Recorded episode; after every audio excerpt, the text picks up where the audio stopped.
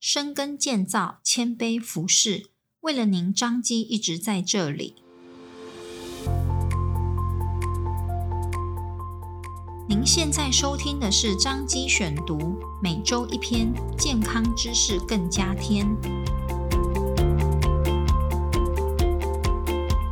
今天为大家选读张基院讯二零二二年五月份第四百七十二期。由胃肠肝胆科吴东龙医师所写的《脂肪肝需长期抗战，避免恶化成肝癌》。医师，我的体检有红字，公司要我来看医师，这样很严重吗？我望了一下体检数字，显示肝指数过高。再望了一下这位身材稍显肥胖的年轻病患，心里大概有了底。是脂肪肝造成的吧？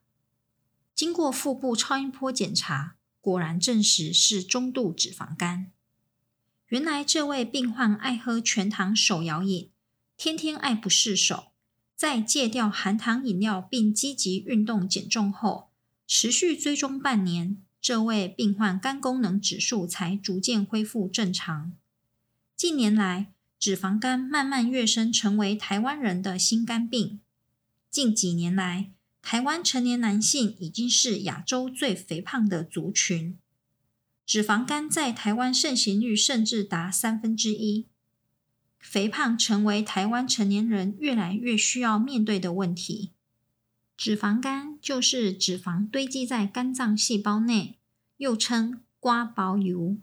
常见原因有肥胖、糖尿病、酗酒、血脂肪过多、药物。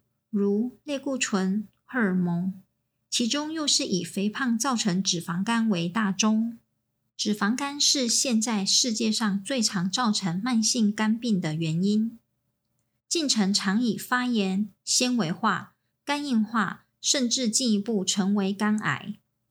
二零零四年后，脂肪肝造成的肝癌或肝硬化已跃升成为美国换肝的主要原因。研究发现，脂肪肝患者有较高机会伴随心血管疾病、肝外恶性肿瘤，如乳癌、大肠癌等。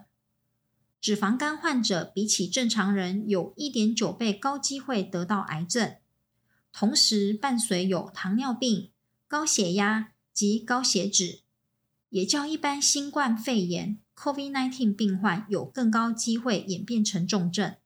许多民众都是在健检抽血中发现肝指数升高，而意外发现脂肪肝。其实近几年来，技术已成熟的肝脏纤维化超音波扫描，不具侵入性，以数据化客观方式准确评估肝脏纤维化、脂肪肝严重度，是炙手可热的新诊断工具。脂肪肝没有特效药治疗，只要正确饮食。规律运动，让体重减重五到七 percent 就可以明显改善。而 BMI 大于四十病态性肥胖者，内视镜胃内缝合、减重手术，皆证实可以有效降低体重、改善脂肪肝、心血管疾病。现在使用某些糖尿病药物或胃内肉毒注射术，搭配营养卫教师的健康餐饮。也可以达到体重减轻的目的。提醒民众，脂肪肝是慢性问题，从脂肪肝到发炎、肝硬化及肝癌是长期抗战，需要定时抽血和超音波追踪，千万不可随意相信偏方。想快速改善却造成身体负担，反而得不偿失。